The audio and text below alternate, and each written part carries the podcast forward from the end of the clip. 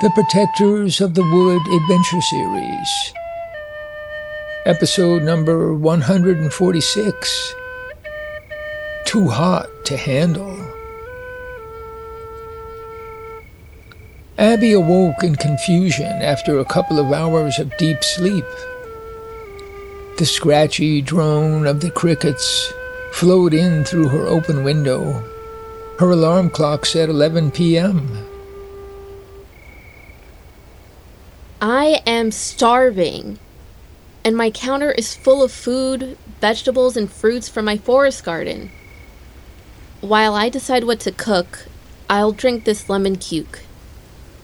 Let's see. It's still outrageously hot, but I want some cooked food.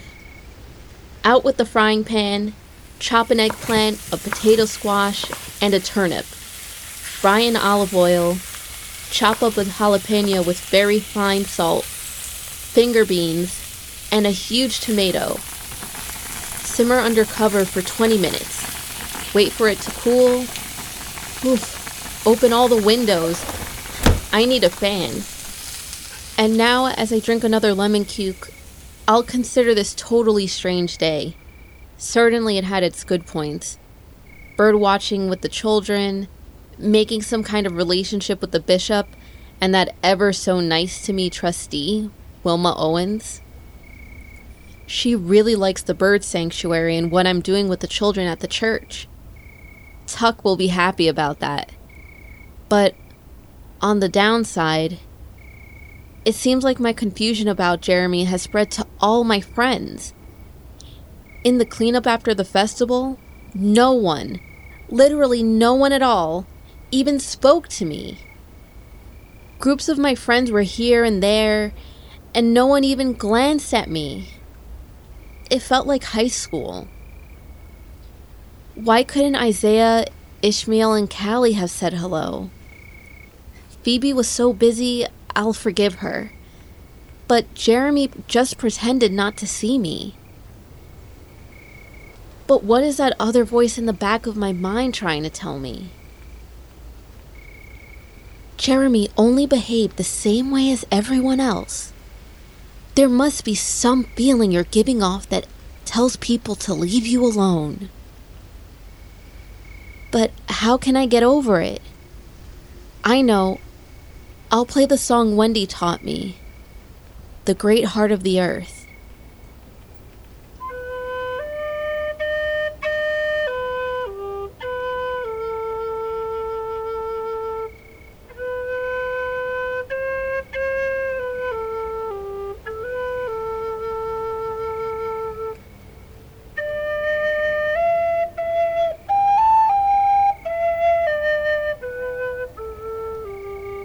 Go ahead and eat your food. This vegetable concoction is just what you need. You haven't been eating right. This is delicious, and I'll wash it down with another lemon cuke. But now I've only got one left. Jeremy didn't even bring me the other bags as he promised. If he'd brought it, he would have to have said hello and actually look at me. Too much to ask. Oh, I've got to stop this. I'm going around in a circle. Let me do something serious that really needs doing. A list of problems to watch out for over the coming week. There's no doubt about it. It's do or die week. I'll try my best but if it doesn't work out, what have I lost? What if the wrong person is elected as church trustee? If Becky Scudder is elected, they'll vote to get rid of Tuck and then get rid of me. And I'll need to find a new home. All of my efforts will be a failure. The Green Man said that I had a special mission and that he's my guardian. And Wendy said that I'll be her representative between heaven and earth. Wendy's mission for me seems way beyond my control. And I'm not in the driver's seat. If it all falls apart, I'll just quietly work in Sunny's garden, support my parents, and ask Yuvia and Diego to teach me to sail. That path looks a lot more appealing than what I'm doing now. My special mission, Wendy calls it. As Abby fell asleep, she dreamed of Wendy and her night under the stars when she met the beings. Abby, my work here draws to a close in the coming few years. You are the future guardian of the ancient knowledge, Dreamstone, and the Mapstick, and the flourishing of life on Earth. We must make this long transformation a success. Eons of development are in danger. I am old, but you are young and already on the path. Wendy, I'm just one person among many. A sudden sound from the raccoons outside in the churchyard awoke Abby from her vivid dream of Wendy. She remembered that she had to be at the preschool at 9 a.m., and so she set her alarm.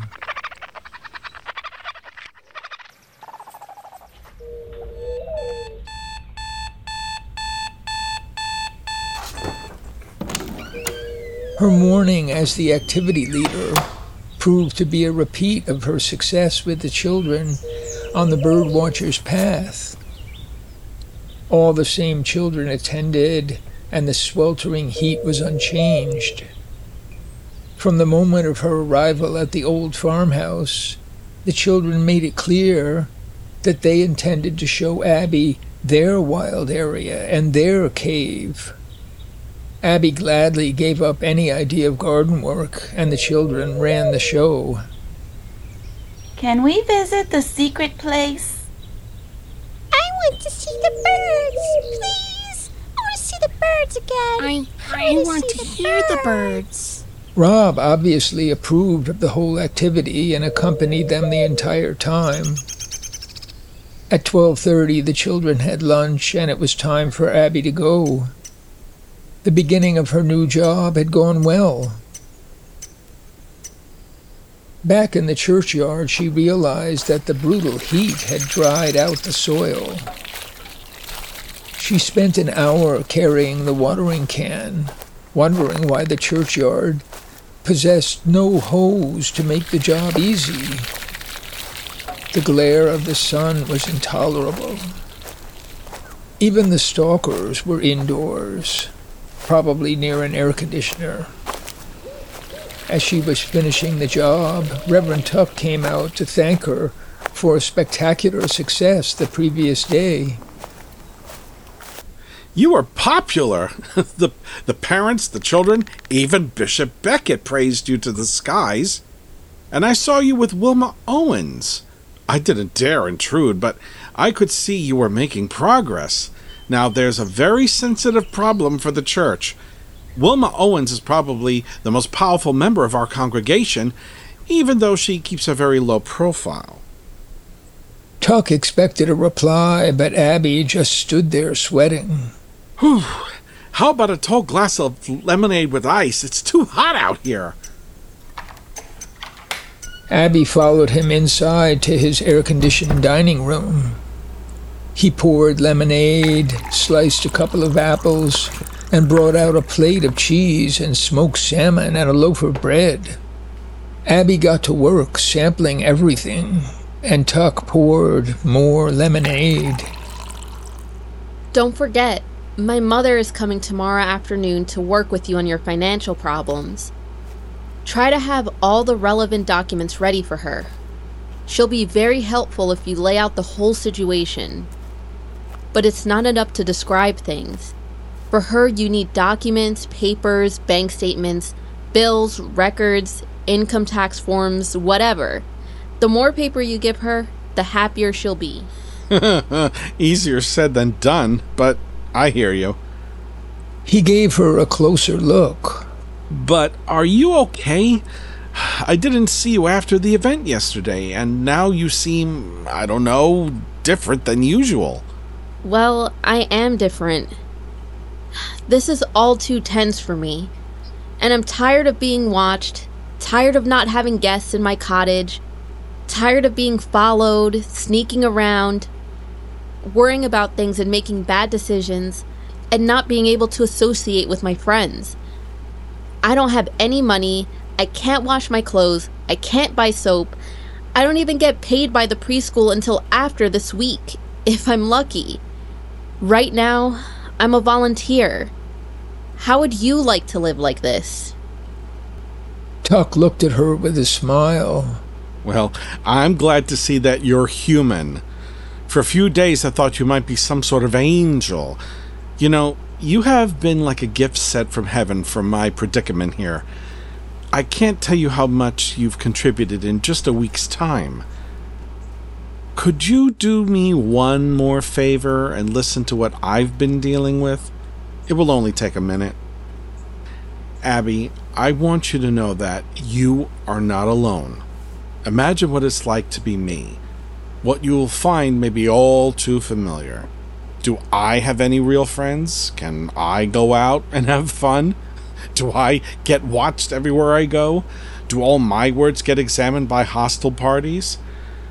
But there is one thing I can do for you. Here's some cash. I want to help your situation. It's gonna improve. And don't worry about paying me back. He pulled out a wallet and laid five $20 bills on the table. Whoa, you put me to shame. I haven't stopped to think about what you have to go through. You're right. It must be a lot like me. It helps to know. And it helps me to hear from you. Now, please follow me. I'm going to show you our washer and dryer that you can use for free. Over the next hour and a half, Abby walked to the pharmacy to buy soap and did three loads of laundry. Later on, she made another eggplant, potato squash, and tomato stir fry and drank her last lemon cuke. Abby had forgiven Tuck for not seeing her predicament of not having enough money to get through the day. But she couldn't forgive the rest of her friends for ignoring her at the soccer exhibition. I feel so alone. This special mission that I have, God help the shape that I'm in.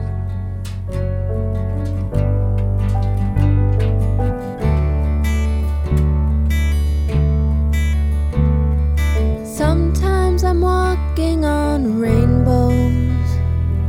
Sometimes I'm locked underground. But if I hear you say it's all okay, there's nothing compares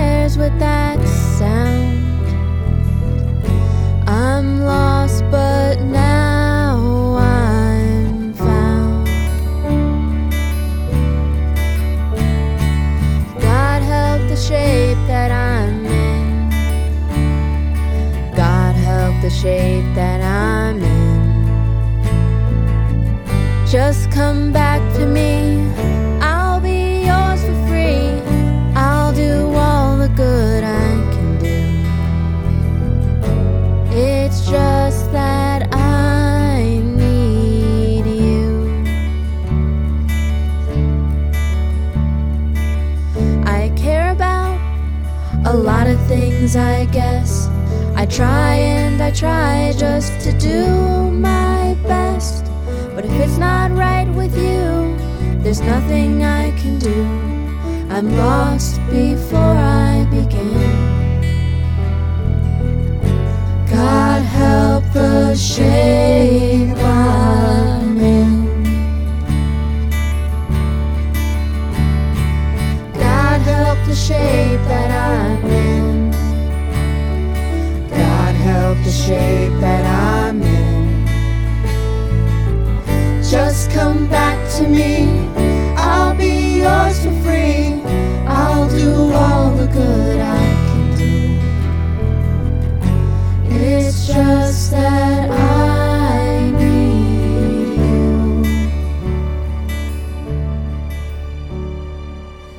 Sometimes I'm stumbling through my day, and there's no light upon the way. There's nothing I can see, it's dark as can be. Hold my hand and see me through. I'm lost if I don't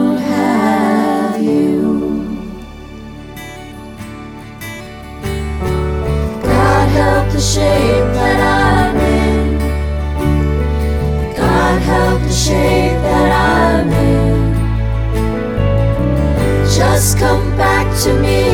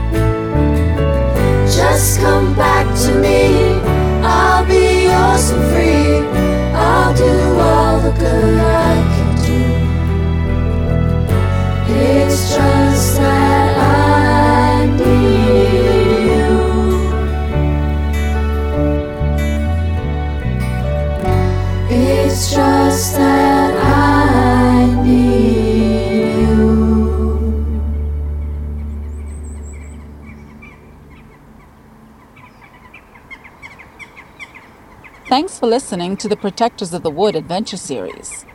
Support us on Patreon at Protectors of the Wood. And to all the eco warriors out there, remember that everyone can make a difference and every action counts.